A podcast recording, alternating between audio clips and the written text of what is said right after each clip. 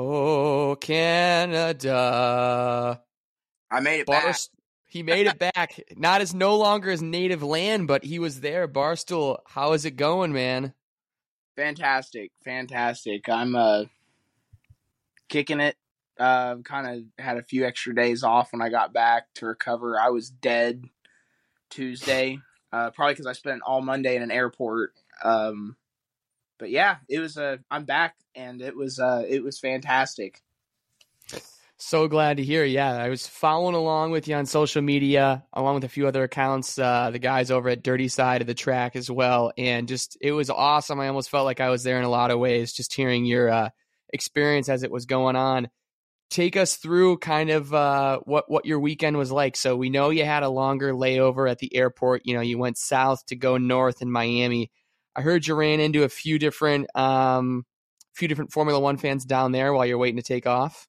Yeah, I uh I ran into this one guy named Ian from uh from Texas and I told him about this podcast I actually. He said he'd start listening. So if he's listening to this, I'm glad we're out of that Miami airport, bud. shout out to um, Ian from Texas. yeah, shout out to Ian from Texas. And we uh you know, we um hung out a couple times at the track. Um I got to meet the infamous uh other people I got to meet. I met the infamous uh Peter Croth the uh, the the marshal from above, uh, the man, the myth, the legend, the Crothroads. Um, super nice guy. Um, gave me a couple goodies to take home that I wouldn't have otherwise been able to get my hands on. So yeah, it was a uh, you know it was a great weekend. Met a lot of new people. Um, funny there wasn't a ton of Americans up there. I, most of the people I talked to actually were Canadian, but I did uh, meet a handful of American people. Seemed to be a lot of people from Boston and New York City up there.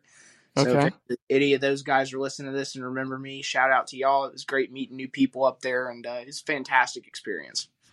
Nice. So I gotta ask, you know, it, I Formula One obviously can be huge events. We've had Miami, you know, in the states here, COTA coming up. We got Vegas.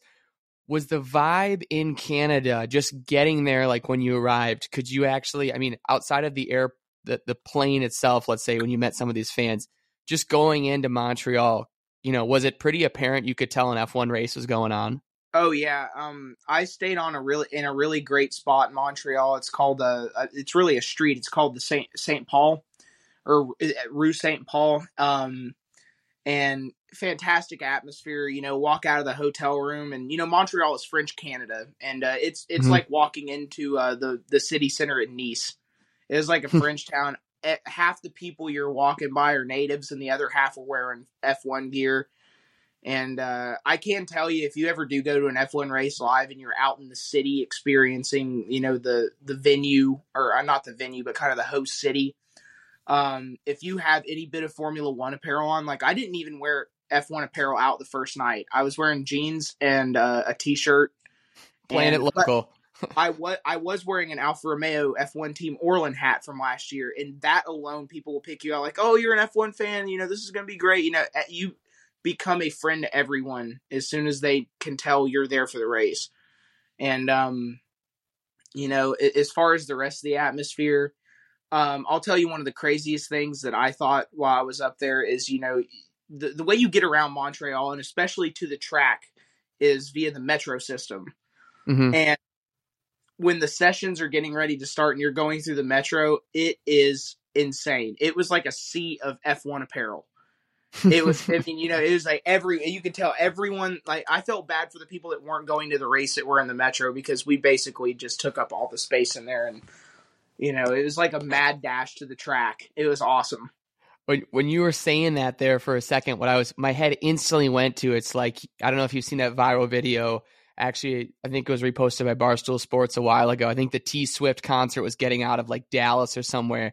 You see people hanging out, hanging out on the metro, and you just see all these T Swift fans rush in, and that's kind of where my head went right away when you were saying that. So that's uh, absolutely uh, how it was, man. I mean, it was it was insane the amount of people that were there. I'm sure a lot of people have seen the reports from F1 GP Montreal, or I think that's their handle was F1 GP Canada is the handle for the Canadian Grand Prix, and F1, and uh, record weekend of attendance in Montreal this weekend 345,000 people. Um, incredible mm-hmm. turnout. And I will say, you know, F1 it spends a lot of time in Europe and Asia, a couple races over in this hemisphere.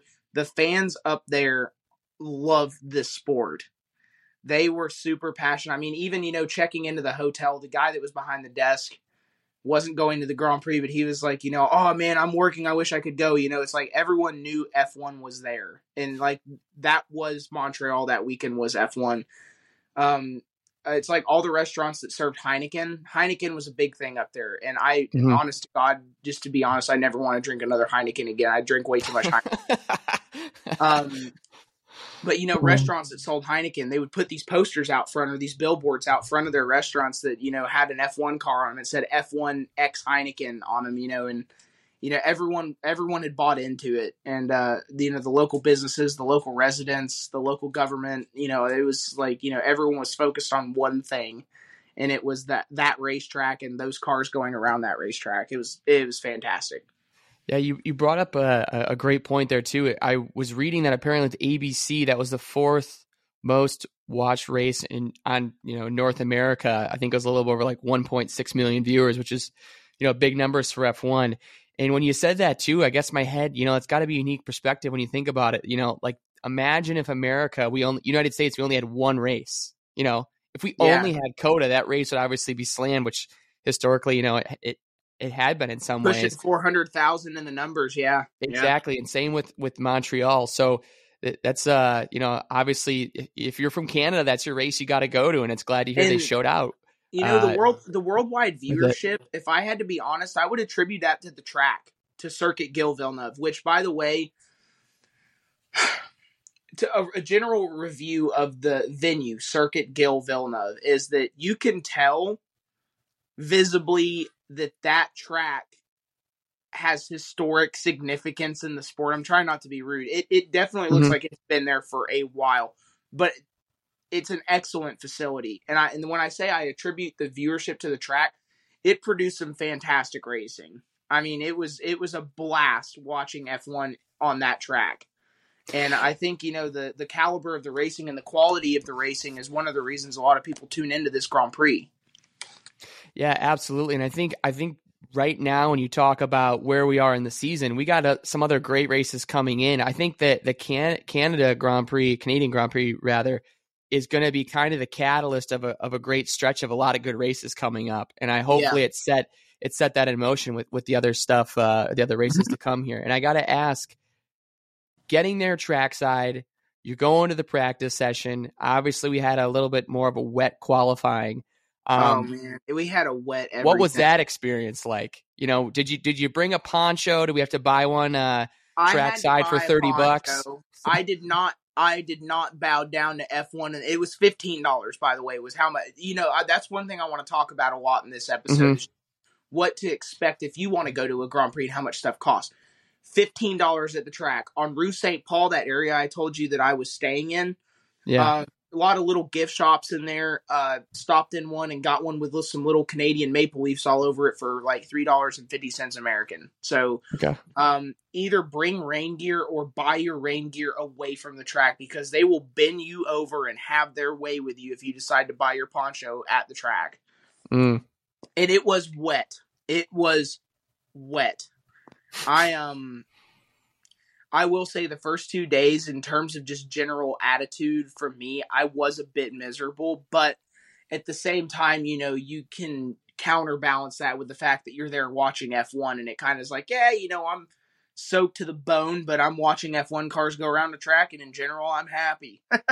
yeah, yeah. Um, Not wrong there. And I'm, I'm pulling up the photo you had actually posted right now from uh, the, the prices there at the track. We got, you know, hot dogs right around nine bucks, hamburger ten bucks, poutine was thirteen, fries are six, chips are four fifty. You know, it, I think drinks there were like six fifty. I know on the dirty side of the track they said Heinekens were eleven bucks. So definitely some you know product wise steep, but not horrible. You know. Heineken. Not horrible. The, the, so, funny little side note about Heineken. You know how Heineken, when they uh, when F one advertises Heineken, they have due to the regulations and the rules set forth by F1 advertisement you're not allowed to technically advertise alcohol if you notice look at Carlos Sainz He's Mhm. advertising for Estrella Galicia, which is a fantastic beer, by the way, 0.0. When they advertise Heineken, it's Heineken, 0.0. Yeah. Um, they were charging the same price for alcoholic Heineken and non-alcoholic Heineken. That's one thing that really kind of bothered me this weekend. It's like, dude, if I can get a non-alcoholic Heineken for eleven bucks, like I, I don't even know if they sold any of that crap. like, who the hell But, would spend that? You know, you know the funny part is though, somewhere on the track, someone was responsible for probably grabbing the beers as the race was going on, and probably accidentally picked up a Heineken Zero Zero at some point, right? You know, and with the amount of people that were there, probably happened. disappointed or were completely oblivious. But uh, yeah, yeah, yeah, not wrong there at all. So progressing more towards you know the qualifying there, which was which was a wild qualifying, obviously to watch as well. Uh, with that, Alex Albon, you know, coming through in the Williams with the, with a, just an absolutely awesome qualifying session. Um, with them, the, you know, the surprise in a lot of ways.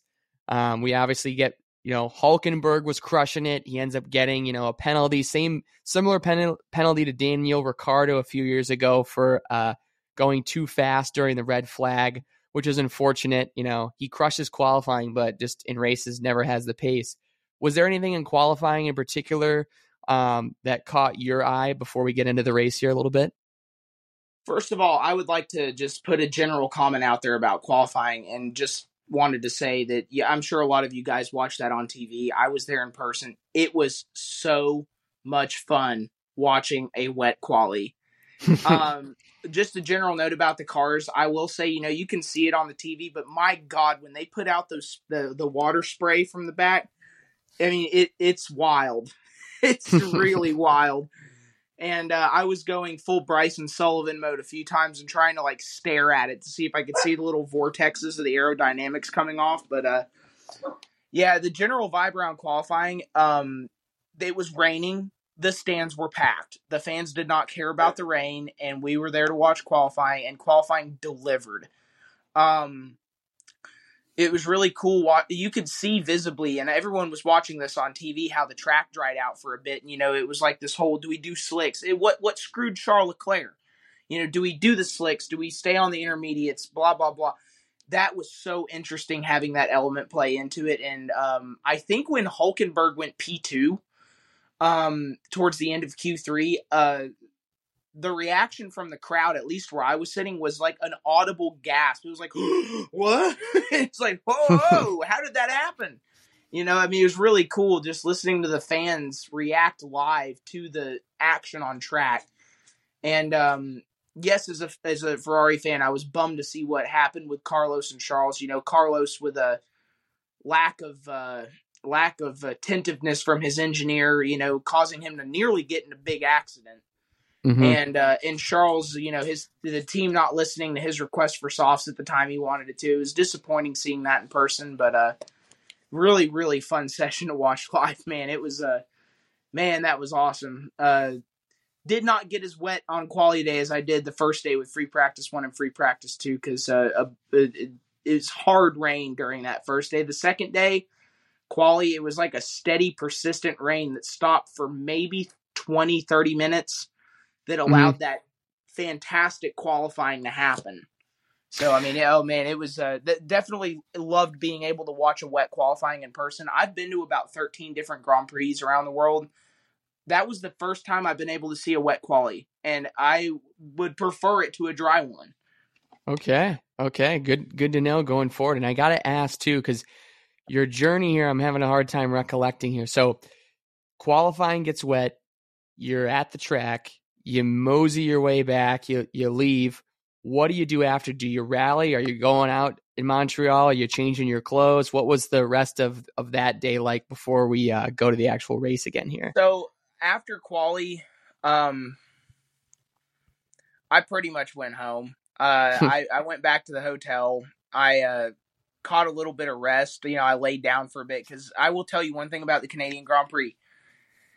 If you're planning on going in the future, bring good shoes. You are going to walk. I think there was one day I was there that I looked at my Apple Watch after I was done and I'd walked 12 miles. Whoa. Got, like definitely got, got, the steps in. Right. Now that's at the track and in Montreal because there's not you don't take at least where I was staying, you don't drive anywhere. You just walk. And like, mm-hmm. you know, even if you simply wanted to go to McDonald's, 0.6 miles. I mean, you're not walking like 10 miles to anything in the city, but you know, you walk to McDonald's. Oh, I want to go down to this pub and grab a beer. That's another 0.4. Oh, I need to go, uh, you know, I want to go get a gift for my dad because it's Father's Day's coming up and I'm going to bring him a memento from the track. 0.6 miles. And so by the time you get back to your hotel, you go get dinner, drinks, pill around for a little bit, there you're tacking on another couple miles just, you know, in your evening. And so yeah, bring good shoes and bring a lot of extra socks if the weather looks wet because uh I almost ran out of socks. Almost ran out of socks and they I mean they would get soaked through the first 2 days in 5 minutes. well, well you survived. I'm glad you didn't walk through your shoes uh solely there. um, yeah. But uh, that's that's definitely good to know. You know, uh, especially if you know you're considering that fresh pair of shoes probably is not a bad idea. And uh, progressing a little bit more towards race day, how did the atmosphere change between race oh. day and uh, qualifying? Was it was it literally night and day? Obviously, I know the rain wasn't as much of an issue, but what was it no, from there, your end there like? Was a, there was a short spurt on Sunday for the race of rain, and it was like it felt like it misted for five minutes. Maybe it was a.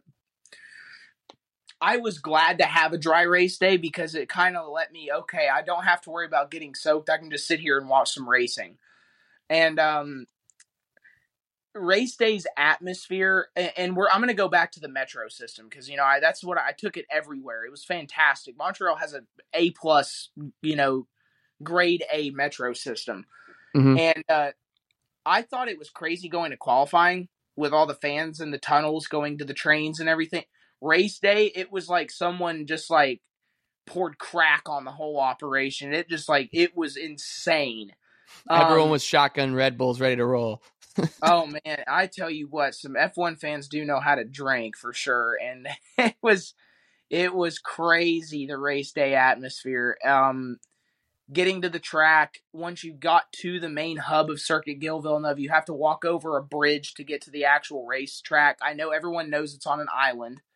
Um, because you everyone when you watch the stream, you can see it on a little track layout uh, demonstration. And uh, man, it oh man, race day was crazy. Um, I will say, and if you look at my Twitter, you can see Dirty Side of the Track. Uh, Rob from Dirty Side of the Track commented to me. I didn't end up getting to meet up with him, partially because of the rain and partially, you know, because race day just gets so crazy. It's hard to get around. And mm-hmm. so, like, if, if you're if you get to the track and you're like, okay, I have two hours till the first, till the session I want to watch. I want to go get some food, grab a beer or a drink, you know, walk around and see the sights, and then sit in my seats. You need to get to the track and go. You need to start t- ticking those things off the list because it's uh you, got to you got to go through your own little adventure just to get back to your seats after you decide to leave them. But it, that kind of makes it fun, you know. I mean, it, it adds a an air of adventure to the whole thing, and you know, I tried to walk, you know, for, content purposes and for my own purposes. I tried to walk around every area of the track. You know, I, I went to the fan zones. I went to the food truck court. You know, I went and saw the Heineken Terrace, which was a fantastic facility. Um, went to the Monster Energy area. You know, I mean, there's yeah. some really cool stuff to see aside from the racing. Um, got to see the World Championship trophy. Got to see the 2022 show car. That's awesome. You know, there's tons to do there, and if I had to make a recommendation, don't try to plan your trip just to get there for the session. You know, go go go closer to when the track opens. Um, I, I believe it was eight thirty at Circuit Gilles Villeneuve, and I would usually get there somewhere in between nine or ten. Okay. And give me some time to go scope everything out because you know I wanted to report back to people and let them like like this, like what we're doing right yeah. now. I wanted to let them know what I experienced, and uh, F1 does a great job of putting together a weekend. And uh, the rain, yeah, kind of put a little bit of a damper on things. It made things wet and muddy and a little gross, but you know that's I, I choose not to really complain about that because you know what am I going to do about the weather? All you can do is complain. I can't change it, so you know you just deal with it. And uh, um, I did buy merch. I would like to report on the pricing about how that went. So I'll, oh, I'll even, here we go. Here we go. I'll even give people a rundown um, on what I bought and how much it cost me. So I bought four items. I bought the white Charles Leclerc Grand Prix Monaco hat. I bought a Fernando Alonso baseball Hmm. cap, Aston Martin cap, the official team hat with his logos on it for my buddy Matt McNaughton. Shout out to Matt. I wish you could have come with me. Um, and my girlfriend is a Red Bull fan, and so I uh, I got her the Max Verstappen "Make It a Double" World Championship T-shirt, which is a navy blue and gold shirt that kind of you know shouts out Max for his titles. Um, so and the the fourth thing I got was the Scuderia Ferrari 2023, uh, the most expensive outer layer you can get. You know the soft the soft shell rain jacket. Um, it cost me four hundred dollars to buy four items. So I just wanted to put that in perspective with people. If you are going to go to a race and you are like, I am dead set on buying merch at the track, you need to prepare yourself. It is not cheap. It by Mhm. any stretch of the imagination. It's going to cost you. Um, I'm still glad I did it because you know I was able to bring back a memento for my girlfriend that really meant a lot to her since she's just now getting into F1 old, old Miss Barstool, and uh, my buddy Yeah. Matt. I was able to get him a hat, which made me feel good because you know I he's been in F one for a couple years now, and I got him into it, and so it was kind of cool. Like, man, I got this guy in F one. I'm getting to go to a Grand Prix. I'm going to bring him something home. It's going to cost, and um, you know they have excellent shops at the track. But if I'm going to be honest, I'm kind of kicking myself in the butt because I priced out my order online when I got home, and it was about seventy to eighty dollars cheaper than I spent at the track. So um, yeah.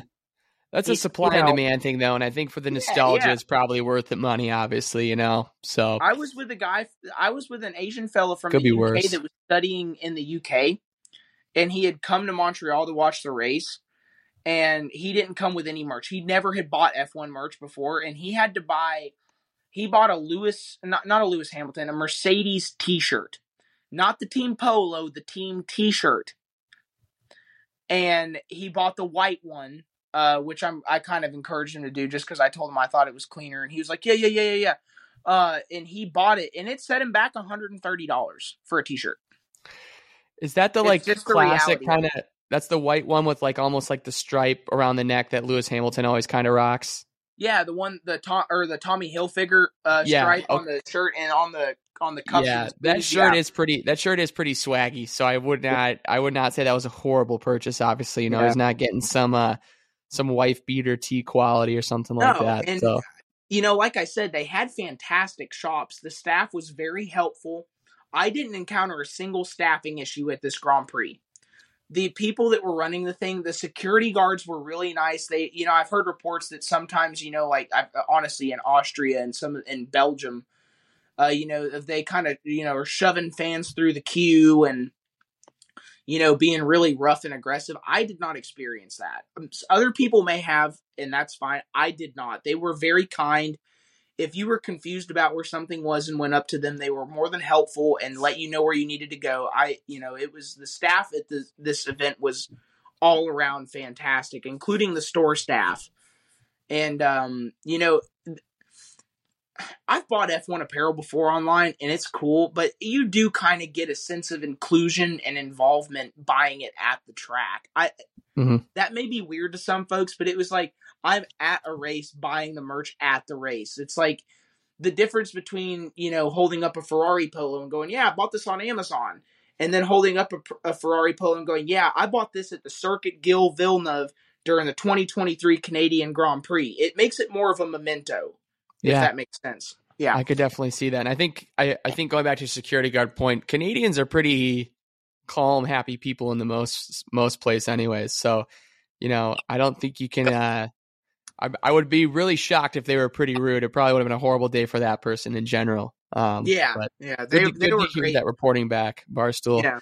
Um, let's make our way to, to obviously, you know, the race here. You know, what turn again were you at? what were you expecting going into it? We know you're a Ferrari fan. Obviously, it looks like they executed their strategy very well compared to where they qualified, at least from an average fan's perspective.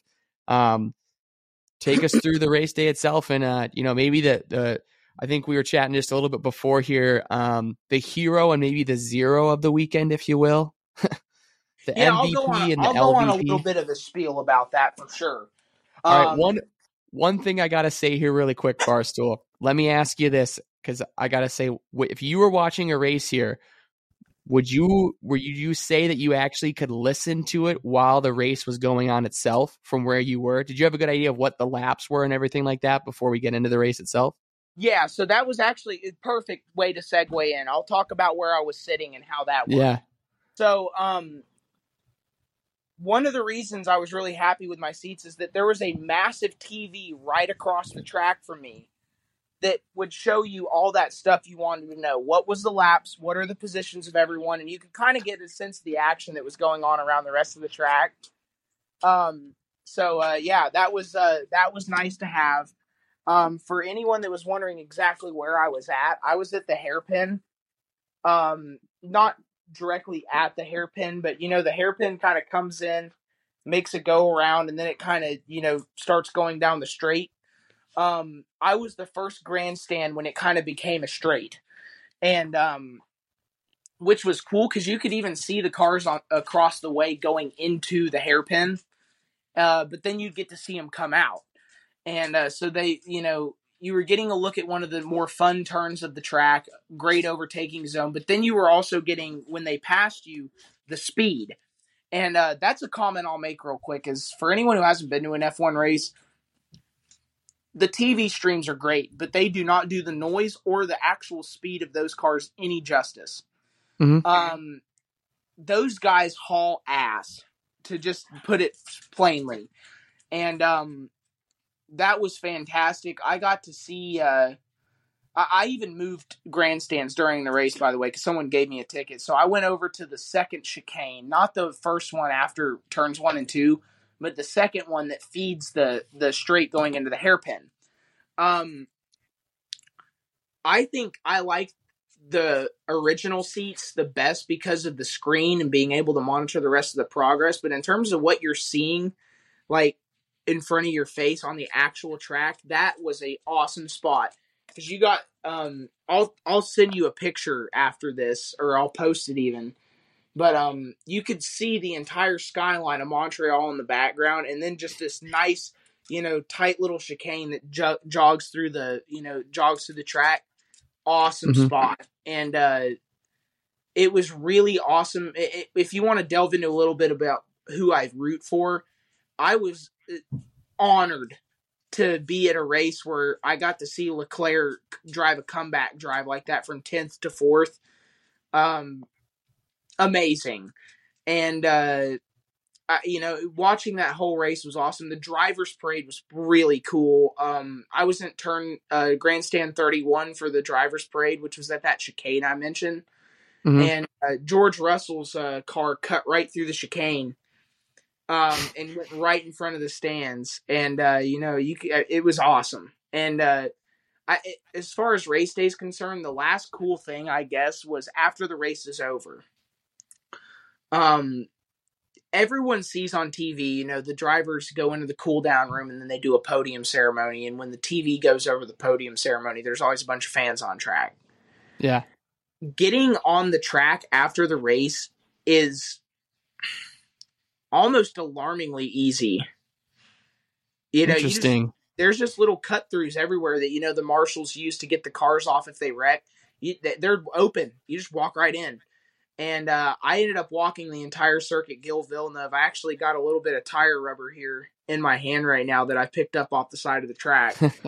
cool little uh, memento of the weekend, but uh, yeah, it was uh, overall race day was like Friday and Saturday were freaking cool. Saturday or Sunday was electric. It was it was mad. yeah, I can imagine. I'm surprised though with the security, it's that easy to get into. You think of back to like the Australian Grand Prix where it's like fans were already on the track before the race was almost over in some ways. Yeah, it seemed like they did control that pretty well. Um, I will say that once the fans were on the track, it was like all the staff didn't exist except marshals. I saw marshals around the track, but uh, there was no security guards. There were some F1 TV personnel that were sitting with all their equipment waiting on a vehicle to come pick them up. Um, there wasn't a single security guard. I mean, er, weed is legal in Montreal. I mean, there was dudes like straight up smoking joints on the track. and uh, you know, smoking cigarettes and leaving beer. Here's a, uh, getting into a little bit of the negative stuff I experienced. You know, leaving beer cans on the side of the track and trash and cigarette butts, and you know, I mean, it, I enjoyed being able to walk the track. That's all I'm going to say. And I absolutely did go to the turn, uh, the sh- the first chicane that George Russell hit the wall in tried to find a piece of carbon fiber from that accident and was not successful but i really wanted to pick up a piece of carbon fiber couldn't find one so. Mm. hey you tried man you tried. Uh yeah. let's so i gotta say back from my end so i'm watching the race. I actually tuned into daniel Ricciardo's grandstand um which obviously you probably weren't there with with watching the race trackside there. I wish. And it was with it was with will arnett i will say this I was pleasantly surprised in some ways, but they brought in other actors. And, at one point, Marshawn Lynch was on there. on there. Yeah, yeah, which was great. It it wasn't as it was weird because I think Daniel Ricciardo's got a little bit of ADD going on, but but I don't say he's all over the place, but he's like really focusing on what was going on in the race. And Will Arnett to me, I thought it was good overall. Will I watch again? Probably, but long story short, I can't think of the guy's name.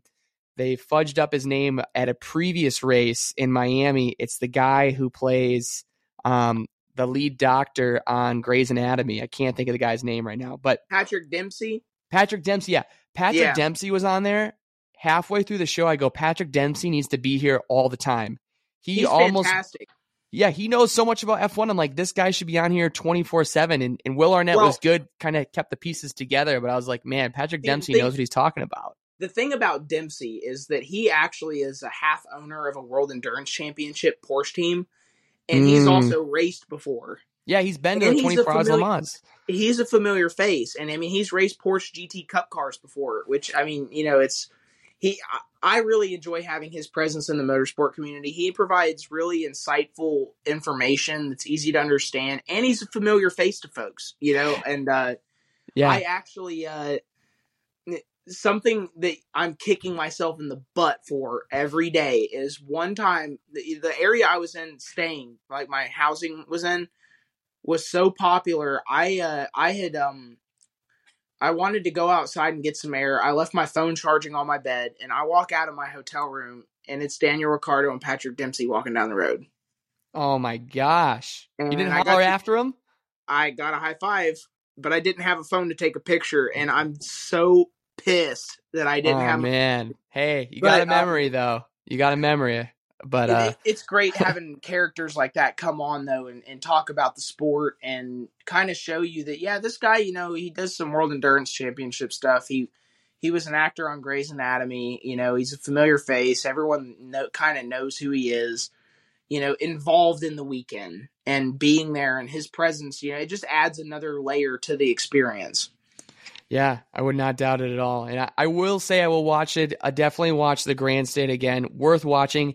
A little bit different though because in the moment you don't know as much of what's going on because they're they're not really taking takes from other people. It's just them watching, and even during the race, they're like asking basic questions. Like Will Arnett was asking basic questions as like important stuff's going on, which was slightly annoying. But I would definitely watch again.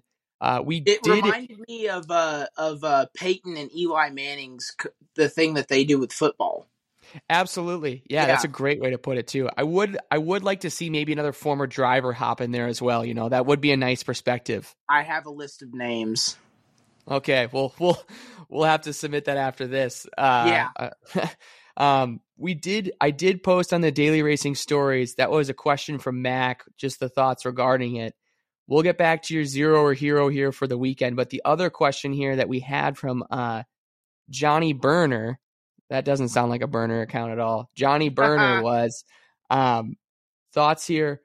Who is more likely to get booted from their seat first, de Vries or Sargeant? and I'm I have to imagine this is referring to after this race here. Uh, and there's been that swirl here now. Speaking of Daniel Ricciardo, good segue into he would possibly consider going back to AlphaTauri, possibly to recharge back to a Red Bull seat. Barstool, I know you got a breadth of um, or a depth to you when it comes to uh, these takes here. What are your thoughts with this? And better yet, either of those drivers get replaced, Ricciardo possibly with de Vries. Who do we see replacing Sargeant, even if that happens on top of it? So I'm going to go ahead and do my hero or zero because it kind of offers okay. another segue into this. My all right, we'll, my, we'll circle around. My hero was Charles Leclerc. I know there is a little bit of bias in that, but he drove a fantastic race, going from nearly out of the points to well into the points. Ferrari had a great points haul. My zero was Nyck de Vries. Um, I actually had two zeros. It was Nyck de Vries and then Hulkenberg and Haas because Hulkenberg qualified P2 and came in at the near back of the grid. Um, if I'm going to be honest, I could see de Vries getting replaced before Logan Sargeant. Um, the reason being is because, yeah, they're both racers. De Vries was supposed to come in with the experience needed. He is a Formula E champion. He had been racing for a very, very long time. And um, Logan Sargeant's much more of a purebred rookie. I know he's raced in F3 and F2 and all that, but he's much more of a purebred rookie. Um, it, we've seen him race for seven races. You can't boot a guy like that after seven races for mm-hmm. racing like a rookie. That's what he's expected to do. I expected a lot more out of de Vries, and obviously, I think Ricciardo would be his replacement. Now, as far as if Logan Sargeant was the one to go, who would replace him? The talk around the paddock is Mick Schumacher, and I actually could see that. I don't think that's really like a terrible take because Toto's a Mercedes guy. Toto is also in Mick's corner, and um, you know Williams has this. They're not. It's it's not like AlphaTauri and Red Bull, where AlphaTauri is clearly the junior team, but they very much operate a lot of times as a Mercedes junior team, and um, you know, with Toto's influence, I, I, I just think uh, Logan Sargeant deserves much more of a chance than de Vries. And I mm-hmm. also think that Sargeant is better than Mick Schumacher. There's been a lot of debate on that on Twitter. My explanation would be yeah, he hasn't gotten a lot of good results, but Mick Schumacher had also by you know caused two million dollars worth of damage for Haas to fix. Logan Sargeant hasn't necessarily done that. He's gotten the car across the line. The times that it's failed, it's mostly been mechanical DNFs. Um, you, you know, I, I think Sargeant deserves much more of a chance. I think a lot of the talk about him going ahead and getting axed has to deal with. I hate to be this guy, but it has to deal with the fact that he's American, and a lot of people just you know kind of have a oh he's an American, you know, kind of attitude. Yeah, I, I agree with that. I I mean, we at the end of the day, we don't know how quick or how itchy these uh, higher ups, if you will's trigger fingers are to uh, pulling the trigger and getting rid of these people. You know, Nyck de Vries, obviously, that you know the least competitive driver in the one of the least competitive cars, especially with you know being the Red Bull B team, if you will. Obviously, if Checo is still struggling and the thought of Daniel Ricciardo coming in even crosses Helmut Marko or Christian Horner's mind yeah, I don't see him do that.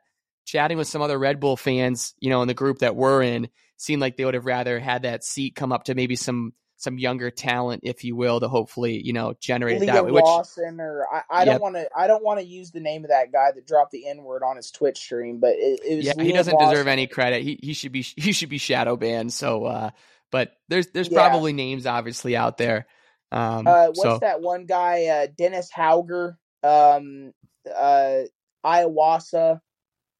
Um, you know, there are there are some really good guys in F two right now, which uh, you know is that we could have a whole nother podcast about you know what kind of talent we expect to come into F one in the next five years. But, um, yeah, I mean, there's other options too other than Ricciardo, and that's you know talking about Red Bull. That's another reason I think de Vries is more likely to get replaced first, is because yeah, you can call Williams a Mercedes junior team. AlphaTauri is a legit Red Bull junior team. And yeah. Helmut Marko and Christian Horner have a lot more say over what happens with AlphaTauri than Toto does with Williams, mm-hmm. for example. And so yeah. the likelihood of the move getting completed and the business dealings and business proceedings being handled and actually making a switch happen, the switch is much more likely to happen from the Red Bull camp than the Mercedes camp. Yeah, and call me crazy here with this take, okay? Might be a little bit hot. And I'm Red Bull also congrats to Red Bull 100th win. Huge, especially when you consider when they're yeah, especially when you consider their first one was was Sebastian Vettel and now we got Max Verstappen with the, as many wins also as Senna um, which is which is insane to think about. I believe I the stat was something crazy like 80% of the time Max Verstappen's on pole position, he wins a race, which is nuts. You're talking about pole to conversion exactly. To conversion yeah. ratio. Which yeah, is nuts. That's a big number. Yeah, but back to my other point, the the person I actually could see replacing uh at that future Red Bull seat, I'm not I don't want to talk out of turn here with with it, but talk about a guy who had an amazing race. We were talking back at qualifying, Albon. And Williams F1 USA, he he had a great tweet recently about it, actually earlier today, where he's saying I saw that one. Yeah, I agree. You know, it was excellent. Albon to drive 40 laps with no mistakes, no lockups, no deep corners, no miss lines, all while getting attacked by cars that are faster than him Driving that is the best performance. Yep. Driving a Williams, that's the best performance you can possibly get. Which eh, to me, he's my driver of the week. All you have to do is look at the Williams floor and see how simple that car is, and know that he did a great job. I mean, yeah, fantastic. If, if he keeps surging there, he could be a dark horse to go back to Red Bull. Would he ever do that? I don't know, but you know, it's eh, that's the that's the beauty of F1. It can be a carousel in a lot of ways with drivers he's swapping around. He's he's with Williams now, but that he is associated with the brand. Yep. Mm-hmm. Yeah, not wrong there. So uh, that's all I got on my end from this time here. Any other final thoughts, comments, or anything related to your weekend in Montreal, F1 in general, or anything like that? I had planned for this question, and the, the only real thing I have to add is that if you if you have the opportunity to go to a Grand Prix in person, absolutely do it. Just just go. I mean, it's going to cost you money whether it's, you know, travel expenses, you know, airfare or whatever, housing expenses, tickets, it is worth it. It is 100% worth it. And I would encourage any fan, whether they're a seasoned fan that's been watching on TV for years and hasn't gone, or a new fan that's wondering what a Grand Prix in person experience is like, it is worth the cash. Um, maybe not Vegas cash, but um, it's it's worth it to try to get yourself there.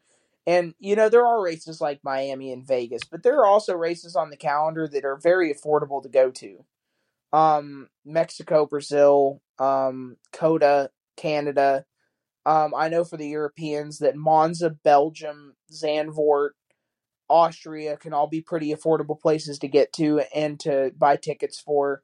You just just go. It's so worth it and all it'll do at the end of the day if it does anything is strengthen your position as a fan of the sport.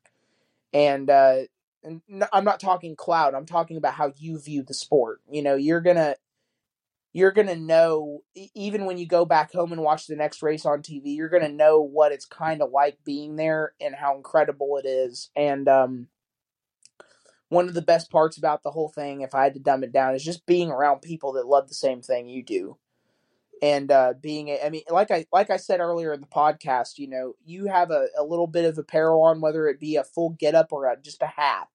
You are everyone's friend, and um, there's memories that you know you'll make that you will keep for a lifetime. Like my last night after the race, I was out on Rue St. Paul getting a sandwich and a beer, and I watched six um, very intoxicated Max Verstappen fans in Dutch flag themed uh, um, sport jackets dancing to a saxophone player uh, playing Sweet Caroline in the middle of the street. And I mean, it's just it's stuff that you will implant in your memories and never forget. And um, it, you know, if if you can go and don't, you're doing yourself a disservice. Hey, great words there. I completely agree with all of it. And I, and I uh, it was, you know, I got to imagine in a lot of ways, F1, it's almost like a nerddom. Like it's like a huge fandom where it's a mecca where everyone's going. And it's like a damn Comic Con. Yeah. and, the, and the best part probably is, though, it's like, you know, people like myself, I've been watching F1 for the last few years. It's like, man, I'm going to go all out. I might be, I might be the guy that's got a, you know, some crazy uh, F1 Ferrari hat or something nuts like that. It's actually like the car. And it's, it's, it's awesome to see I people's passion, guy, and it's something that's underrated. He, I met that old guy, by the way. He is awesome. He's much. He might be as much D, of a celebrity in the F one world as uh, Daniel Ricciardo. okay, okay, yeah, that's great. Well, hey, thank you so much, Barstool, for coming back on. Always appreciate the conversations, and especially this one more than anything. Your insight has been awesome, and uh, definitely motivating me to go to a race. And to be honest, I looking at prices right now, uh, with the exception of Hungary, which looks like one of the more affordable races in Europe, uh, I am definitely dead set on going to Montreal next year. That's that's going to be my trip. Way more hey, than Miami. Get, we should get a group together, man. I'll, i mean, if, hey, I'm, if, if I'm still down, I'll go. Hundred percent. We definitely need to. So uh, appreciate it as always. Take care and uh, look forward to uh, more conversations, my man. Yeah, for sure, man. Anytime, anytime.